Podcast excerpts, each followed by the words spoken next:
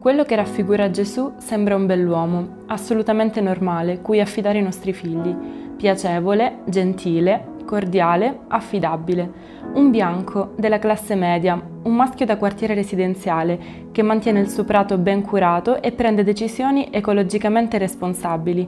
Sorridi, Gesù ti ama, giusto? E anche se la maggior parte delle persone non dipinge immagini di Dio Padre, mentalmente ne elaboriamo qualcuna che ci aiuta a rappresentarcelo.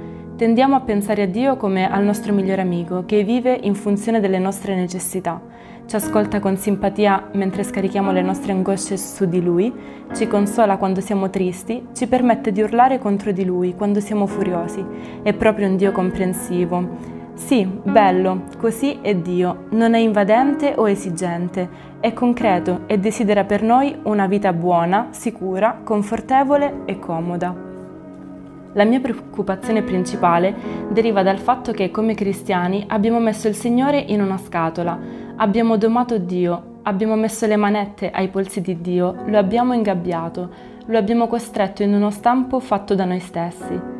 Se siamo onesti, il più delle volte ci piace tenere Dio al guinzaglio e stipato nel nostro contenitore. Quando Dio è ammansito e inscatolato, riusciamo a comprenderlo, a controllarlo e soprattutto lo teniamo a distanza di sicurezza quando Dio è domesticato, lo possiamo rinchiudere in compartimenti stagni, classificarlo, sezionarlo e analizzarlo.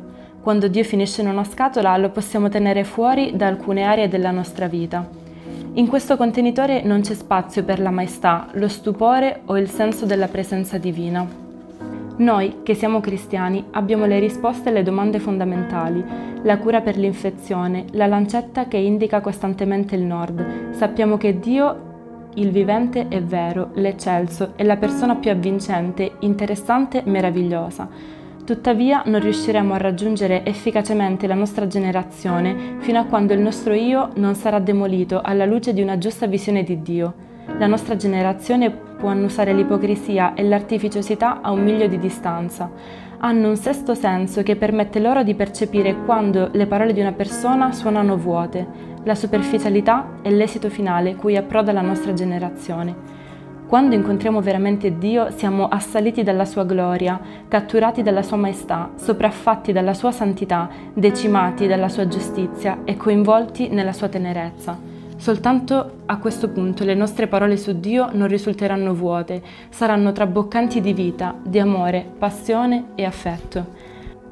Dobbiamo conoscere il feroce, indomabile Dio. Dobbiamo lasciare che Dio esca dalle scatole che abbiamo creato. Dobbiamo arrivare faccia a faccia con Dio, cogliendo la sua realtà, con tutti gli spigoli vivi che presenta, la gloria sfolgorante che l'accompagna e la bellezza che lacera i cuori.